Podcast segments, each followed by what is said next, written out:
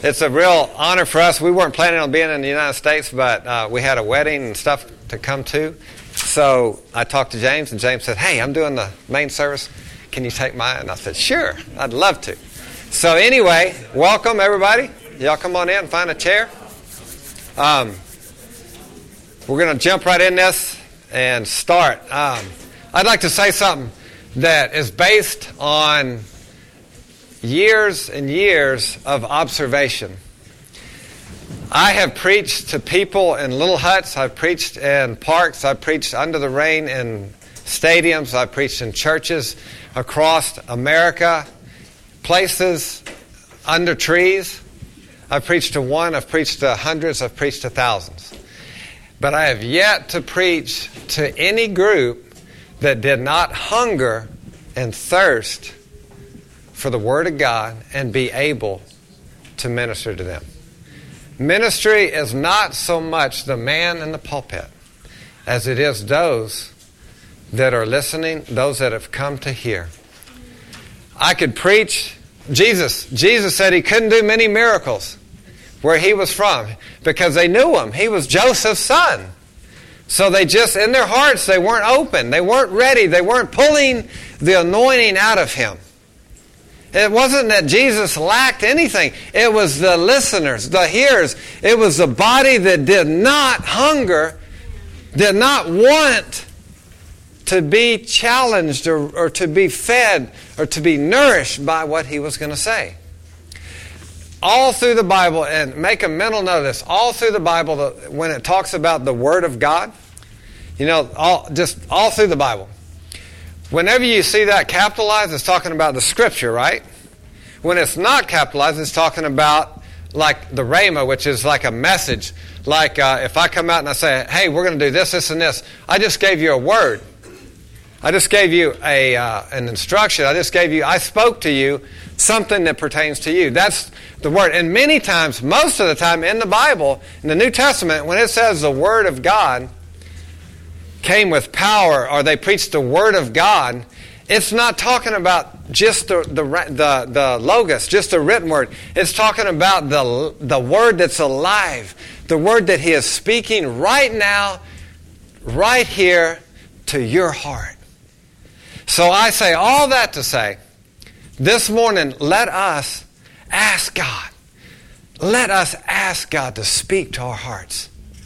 Let us stir up in our hearts a hunger. Let us believe God that today our whole life might be changed.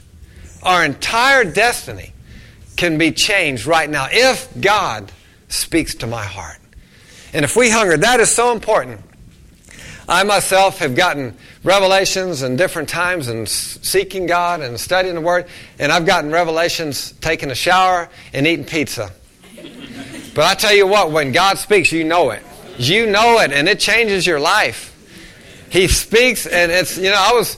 I was going on a plane somewhere with a group of people, and, and uh, I pulled out the barf bag right out of the pocket in front of me and borrowed a pencil, and I wrote down what God was speaking to my heart right there. And it was to the pastor, this big old, huge church. And I said, There is somebody in your congregation that is a sheep in wolf's clothes. And God is, is wanting me to tell you this because He wants you to make a notice that He's a sheep. He's not a wolf, He's a sheep.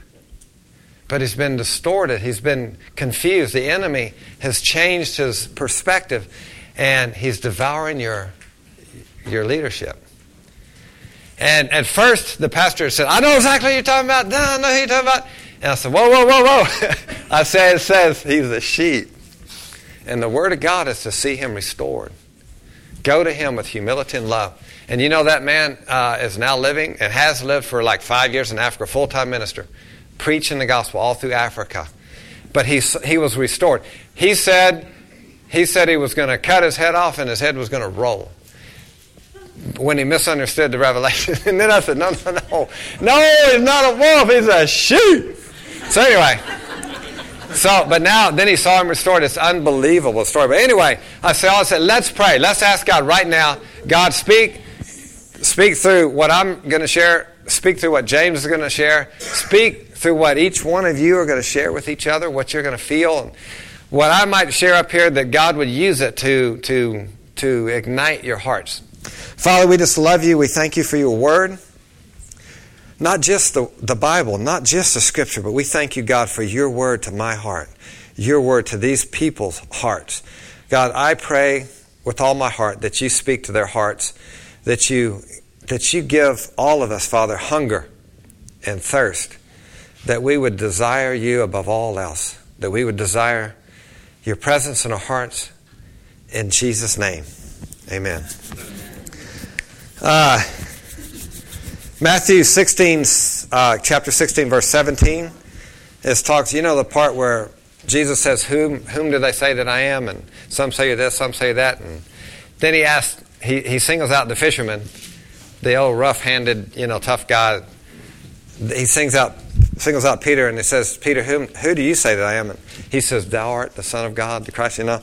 And then Jesus pronounces over him, he says, And Jesus answered and said to him, Blessed art thou, Simon Barjona, for flesh and blood has not revealed this to thee, but my Father which is in heaven. My Father which is in heaven. And I say unto thee that thou art Peter, and upon this rock I will build my church. And the gates of hell shall not prevail against it. This is so powerful and I will give unto thee the keys of the kingdom of heaven. And whatsoever thou shalt bind on earth shall be bound in heaven, and whatsoever thou shalt loose on earth shall be loosed in heaven. This is so powerful that he spoke, he spoke, uh, he pronounced over Peter a truth. He, he, he prophesied over the body that was just beginning, the church of Jesus Christ, the, the church of the believers would walk and live by revelation. And that they would literally have the king, the keys of the kingdom. And they would bind on earth and they would loose on earth. And it goes on to say that the devil, that hell itself will not prevail against the body, against his movement, against his church. You see in here that there's power. You see in here that there's not only power that comes from above, power from the Father, but you see that there's an enemy. You see that there's a raging force that comes against the kingdom of God.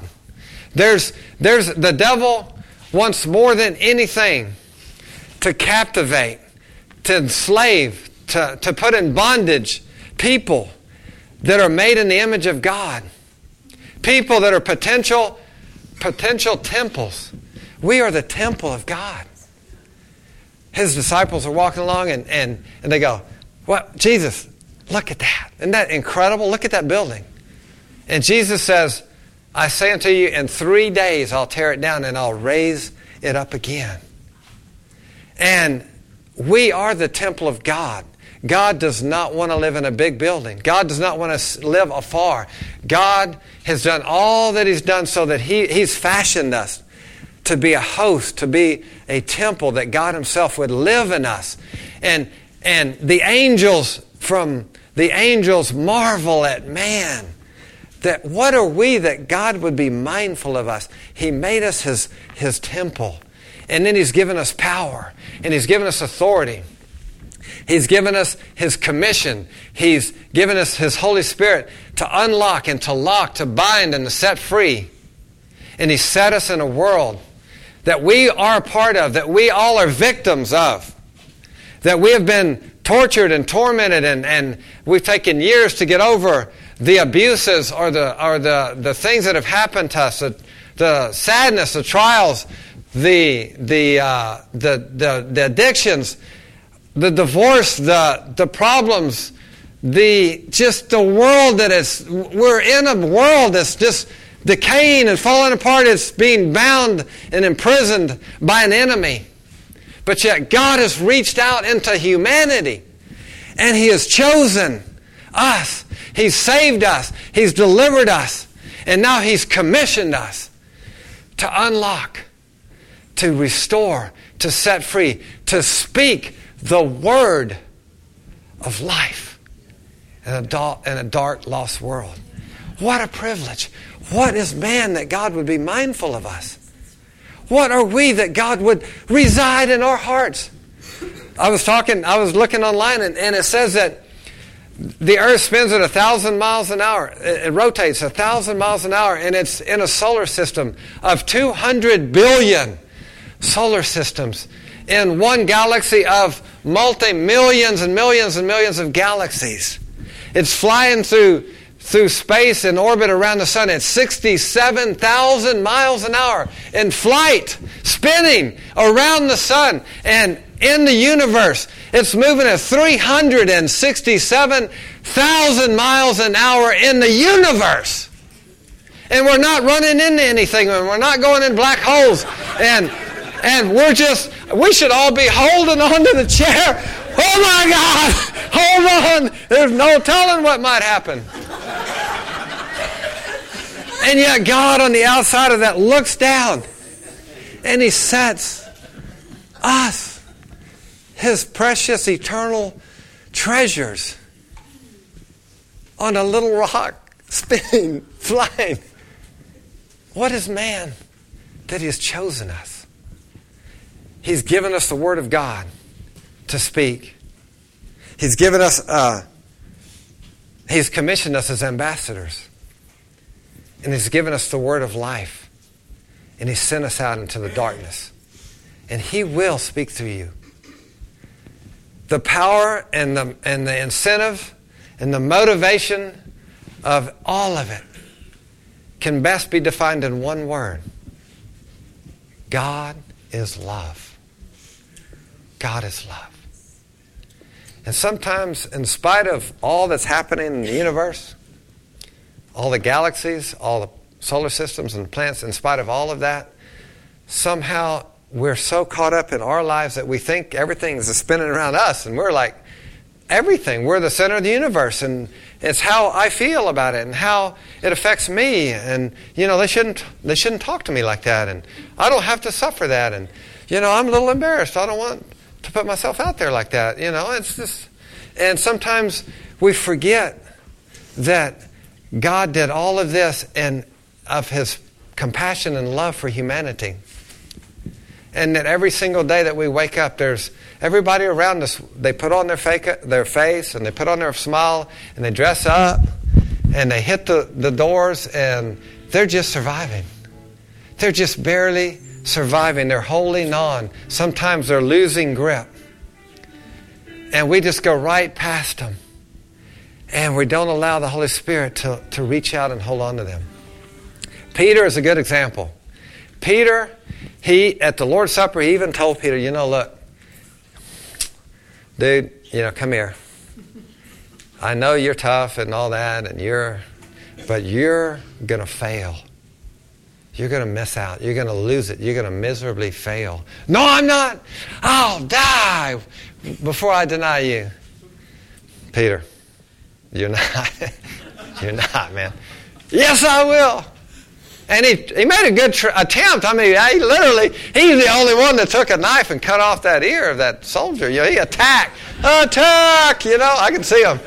Jesus probably caught him by the cuff, pulled him back. He says, No, no, no, hold on, hold on. Pick the ear up, put it back on. Wait a minute, that's not how we're going to handle this. And then when he saw the enemy and he saw the vengeance, the, the, wrath and the anger and the violence, he started denying Christ. He felt like a miserable failure. You know, he's the type of personality that's bam, bam, bam. He's like, I'm like that. Bam, bam, bam. I'm like bouncing off everything. And that's how Peter was. Peter, when after he died and he was in the tomb, they came to, the, the women came to him and said, Hey, Jesus is not in the tomb they all just broke open in a dead run to the tomb. But it says that the other brother, I think it's John and whoever, got there first. Peter was probably, I don't know, maybe slow, maybe he's, I don't know, but he got there later. But the others stopped at the door of the, of the, of the cave. Peter didn't even flinch. He ran right through them, right in, with no fear. And there's something to be said about someone that has failed so miserably to their Lord and Savior, to their Master. And yet, at the first opportunity, the first thought, to be able to run right into the arms of the person that he denied, the person that he failed. And truly, the New Testament, the New Covenant says, Therefore, when you stumble, come boldly before my throne in your time of need to receive mercy. There's something in Christ that we don't even have to think about it. We just are prone to run to God when we fail. I can see Jesus nailed to the cross, beaten, persecuted, hanging on the cross with nails pinned him to the cross, and the sinner next to him mocking him. Oh, so you're God? So come on down and save us then. And the other, the other thief lean, looks at him and says, Don't you have any sense at all? This man hasn't done anything. We're, we're justly being persecuted. We're sowing, you know, we're reaping this because we're, we're wicked. He isn't. And then he turns to Christ and he says, he says, Remember me in your glory. And Jesus says, Today you'll be with me in paradise. The only thing, I submit to you, the only thing that kept Jesus from wrapping his arms of love around that thief, around that sinner, was not the nails. It was the tenacity to succeed and offering himself up as a sacrifice for the entire world. But if he didn't have the agenda, he would have wrapped that guy up and loved on him and saved him and washed him and delivered him and commissioned him and emboldened him and empowered him. You see, Christ did die for us, but it's for the purpose of God. Humanity is still dying, humanity is still suffering humanity is still going to hell for eternity. But yet he saved us with the hopes of an inheritance. God's inheritance is in us. You say, what could we give God? What we can give God is our time, our hearts, our lives, so that He can reap an inheritance among the nations. He can reap the souls of men that are falling into hell. There's a story in the book of Hosea. Don't turn to it. It's you know the story of Hosea and Gomer. You know that story. She's a prostitute. She's just like, and God says, "Go take her as your wife." So He takes her. He starts, you know, counseling her and gets her kind of cleaned up, kind of pointed, starts having children. He's doing all right, and she gets wayward and she gets worse and worse. She wants to revert back to being a prostitute and going into sin, and she does. And then the Spirit of God says again to him, Go find her. Go, go seek her out. And you see, he goes and he's seeking amongst her lovers. He's looking for his wife. And he finally finds her on the slave block to be sold. And he buys her back. And he takes her home. That's where we are. That's where the world is. We have to be willing to go to the world, find her, wrap our arms around her, and bring her back. We have to be willing to lay down our lives, to give of ourselves, to be expended for the kingdom. Uh, we are God's plan A, and He has no plan B. And may I say that the world has only one hope, and that hope is us. If we won't wrap our arms around them, we're not allowing Christ to love them. If we won't go, we're not allowing Christ to go into their lives. We have to be willing to embrace this.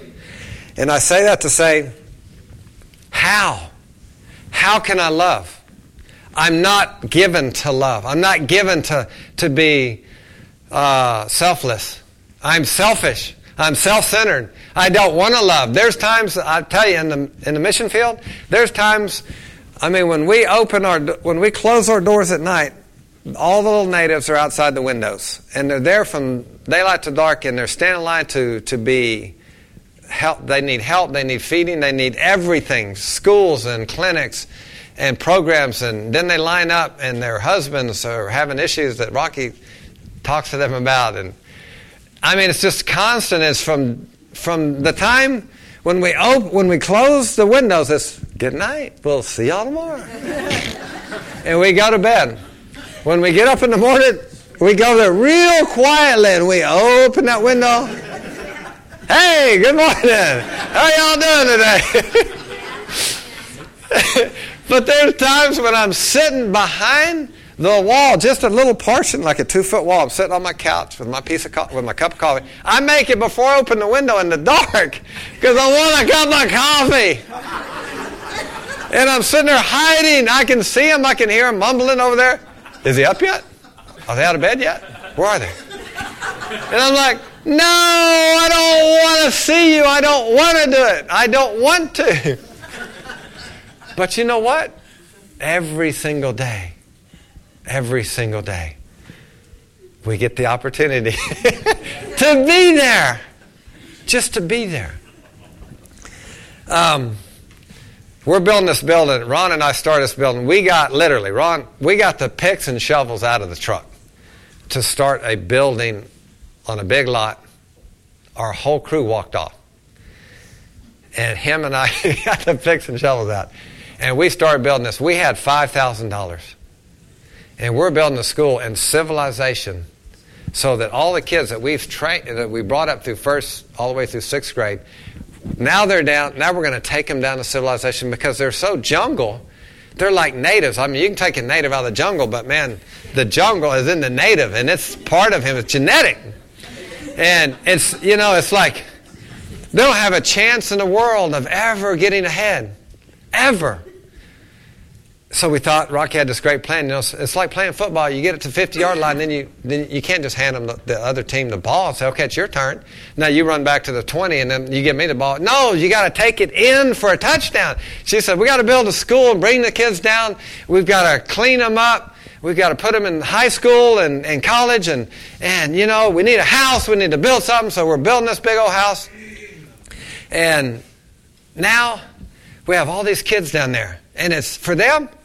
You know, these kids, they make their clothes with needles and, and stuff so they look like they're from the jungles. They, when the kids, we say, How, how'd class go today? You know, they're real intimidated. They're down there with the civilized people and they all have cell phones and everything, and our kids are in there like, you know, and they're sitting in there and, and, and from the outside it looks similar. But as soon as the teacher, this is what the kids tell us, as soon as the teacher calls on us and to read, and we start reading, Everybody in the class looks at us and laughs at us. Everybody makes fun of us. And we started noticing, look, they're, they're closed. We got to get them. So we take them all shopping. You think it's hard taking your three kids? I'll take 25 kids to the store to completely clothe them.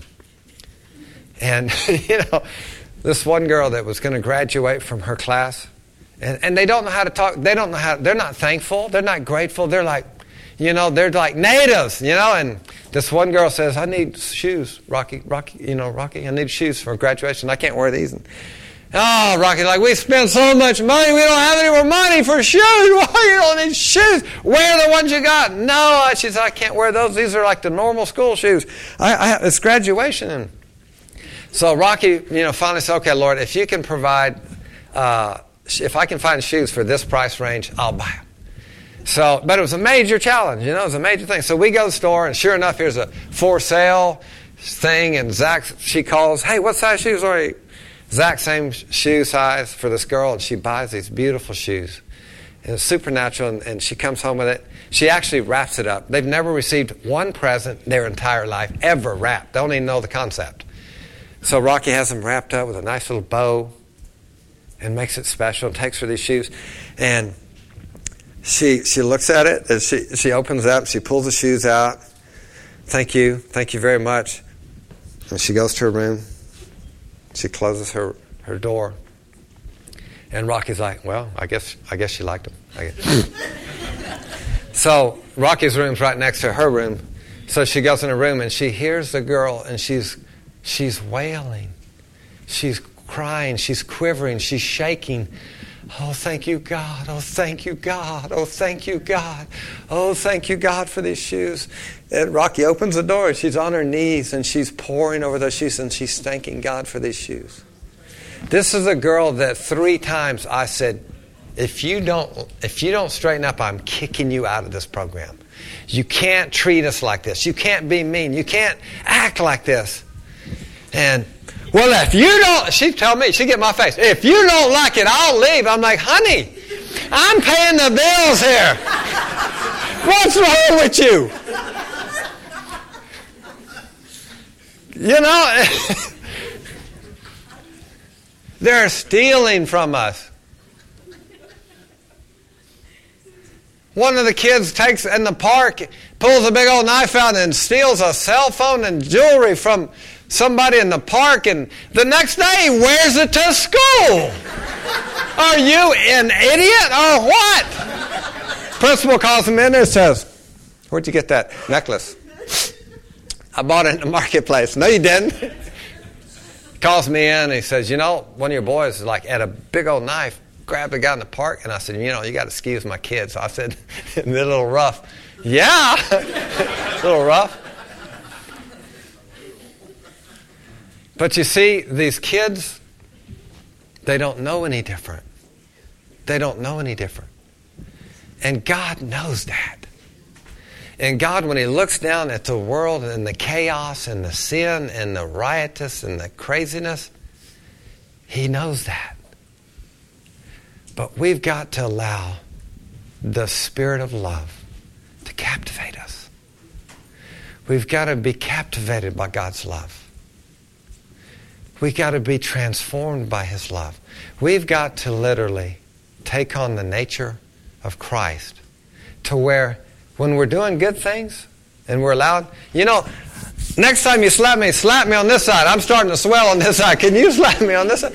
We've got to have so much compassion and humility that we are allowing ourselves to be abused for God's cho- chosen people. He wants to give us that power. It doesn't come, trust me, it is not me. It's not this.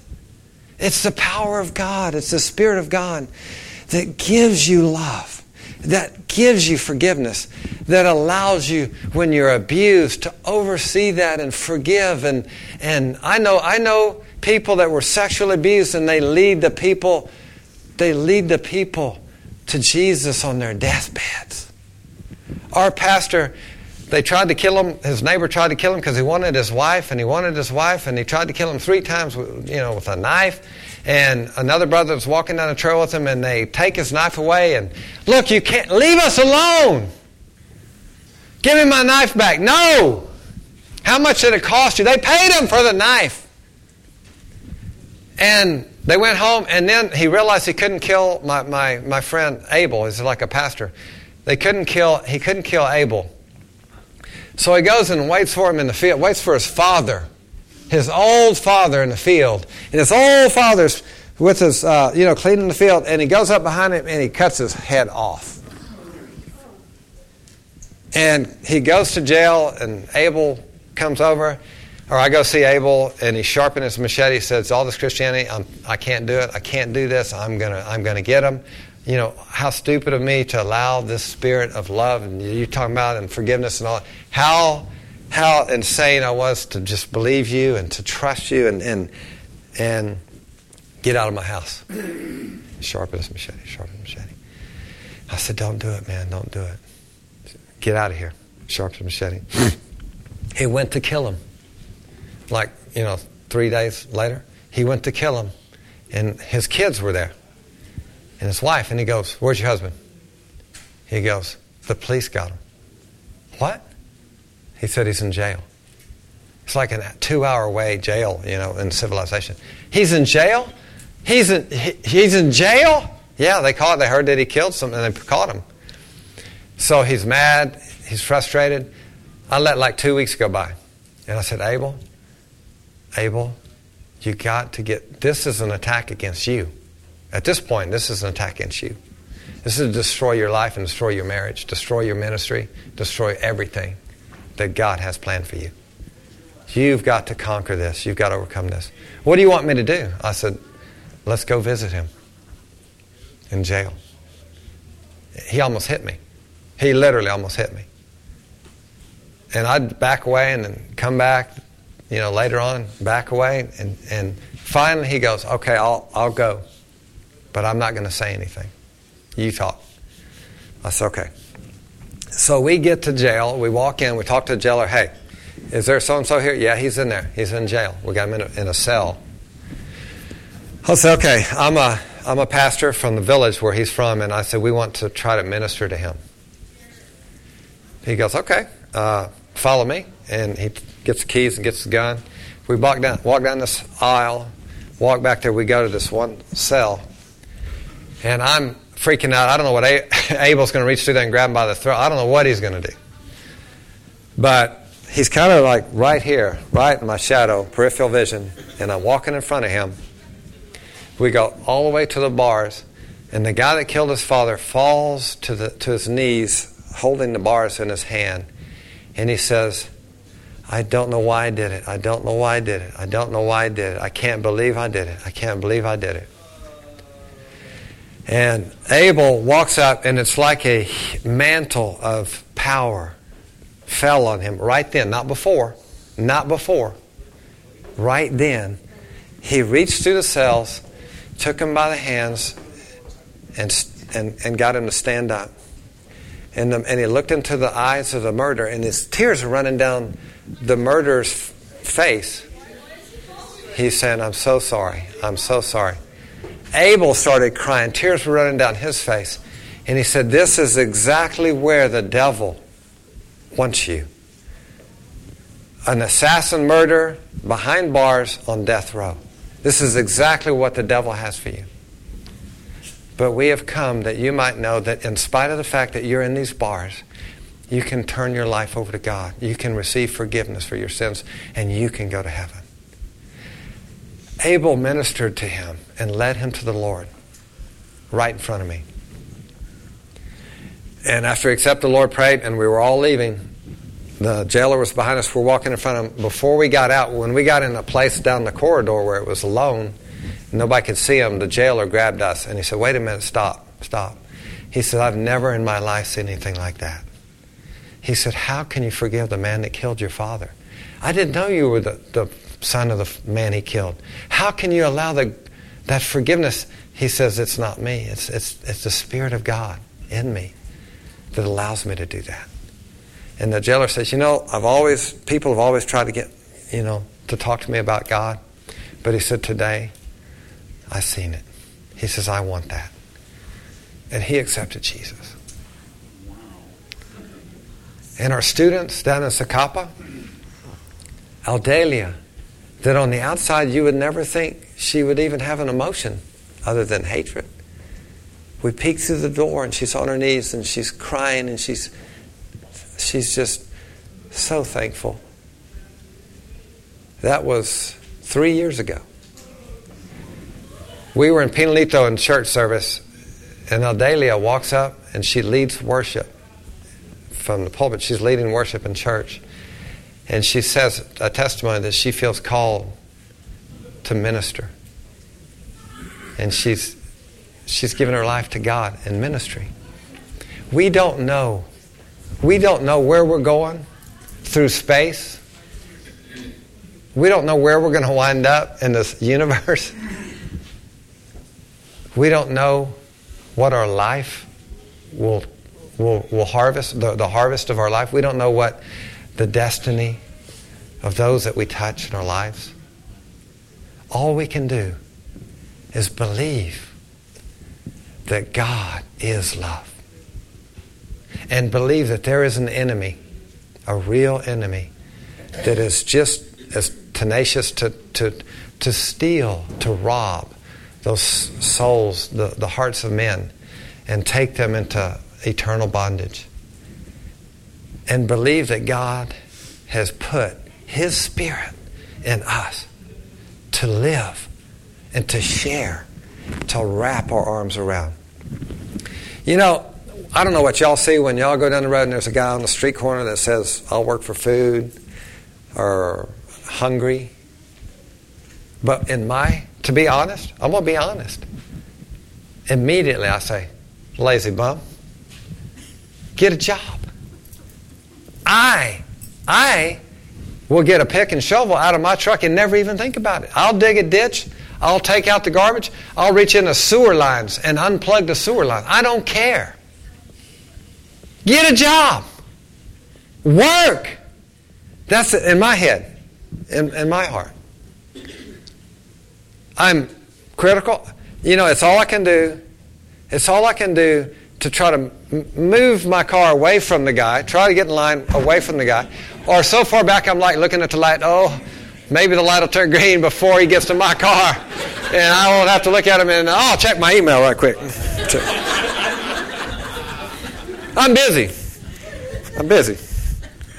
You know, I'm going somewhere. But see, we're not all like that. Some of you here might be like that, like me, but maybe you aren't. Now, my daughter Chelsea, she's here today. She is now in the States going to college.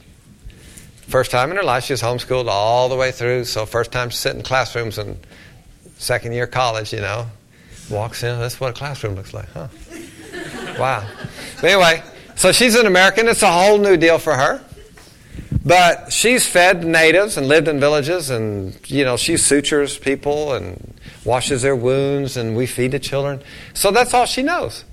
So when she sees a guy in the corner, it's like, oh, let me get over that lane where I get next to it, find out what the problem is.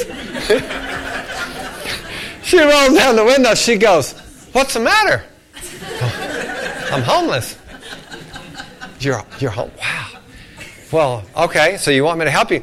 If, if you could have anything you want in that 7 Eleven, what would it be? And, and me, if you ask me that question, I know what they want. The whiskey, the beer, the, you know, they want the beer. That's what I'm thinking. Or cigarettes. You know, that's what I'm just, I already know. Chelsea asked, what would you want? And this lady, this lady folds up her little sign and she goes, well, she goes, honey, you don't know how hard it is to be without a house to have no place to wash your hands. She goes, If I could have anything I could out of that store right now, it would be the biggest bottle of fresh water that I could carry out. Fresh water. There's another lady here today that I'm driving. I'm the chauffeur. I'm driving her car down the road. And we're in the inside lane. And she goes, Pull over, pull over. I said, What? What do you mean pull over? I'm in the inside lane. Pull over. There's a street person there. Pull over. I'm like, we'll see at the next light there'll be some. No, pull over. So I pull over. And, oh goody goody. Oh goody goody. Great. She she said, "Come help me for a minute." We get out of the car, open the back of the car. We're digging through the trunk. She pulls out a bag that she had gone to the grocery store, and she went shopping for the hopes of finding somebody on the street corner. And she bought things that she would want, you know, wet wipes and bottle of water, of water, and a few things. And she gets that out of the back, and I said, "You went shopping for the street people? That you're talking about bringing conviction? I had conviction, massive conviction." She goes, "Yeah, I went shopping." She said, "This is this is the Lord." I said, all right. So then I'm then like, okay, I'm gonna protect This is a big old guy over there. All right, let's go. She goes, no, no, no, you're gonna ruin it if you go over there. Let me go over there by myself. And I'm like ducking behind the hedge. I said, all right, but I'm ready. I'm ready. Go ahead. Go in. And I'm like, you know. So she goes over there, and I'm, I'm looking over the hedge, and he's talking to her. So I duck, you know, I don't want to ruin it for her, so I duck. A little bit later, I look over the hedge, and he's on his knees. He's on his knees praying with her. Now, Chelsea, Chelsea, back to Chelsea. Chelsea, we leave in October, we go back to Guatemala. Chelsea goes to Lake Eole, what's it called? Lake Eola. Lake. And she starts, she says there's like an outdoor in the band shelter, outdoor meeting that some Christian guys sing. She sees the homeless. She goes, Hey, come on over here. No, no, no, I'm not coming over. Come on. Why won't you come over? Ah, I'm not going over there. So Chelsea says, Well, hey, I'm coming back next week. How about if I bring you, what, what's your favorite type of food? Oh, I like Cuban food. What if I bring you a Cuban sandwich? Will you come? Will you go with me? Yeah, yeah, you bring me a sandwich and I'll go.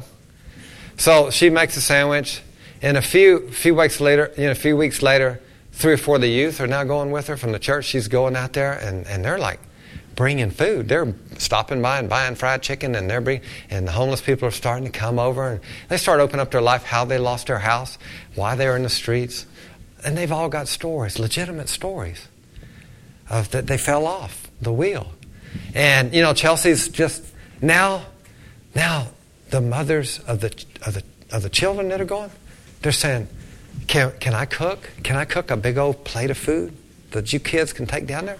Sure, mom. So now they're calling Chelsea, "Hey, I want to make food for next week." And, and a dad's calling, I'm on a barbecue. A lady calls, I want to make cookies for them. And this is a bunch of youth. And now the parents are getting involved. And according to the word on the streets, every homeless person in Orlando knows what time on Sunday to be at dinner in downtown Orlando. And they migrate towards downtown. To See, there's opportunities here. I'm talking opportunities. We have got to be creative and ask God.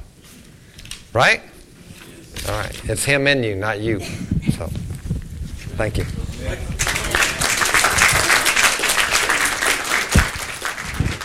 I'm gonna close. All right, we're gonna pray.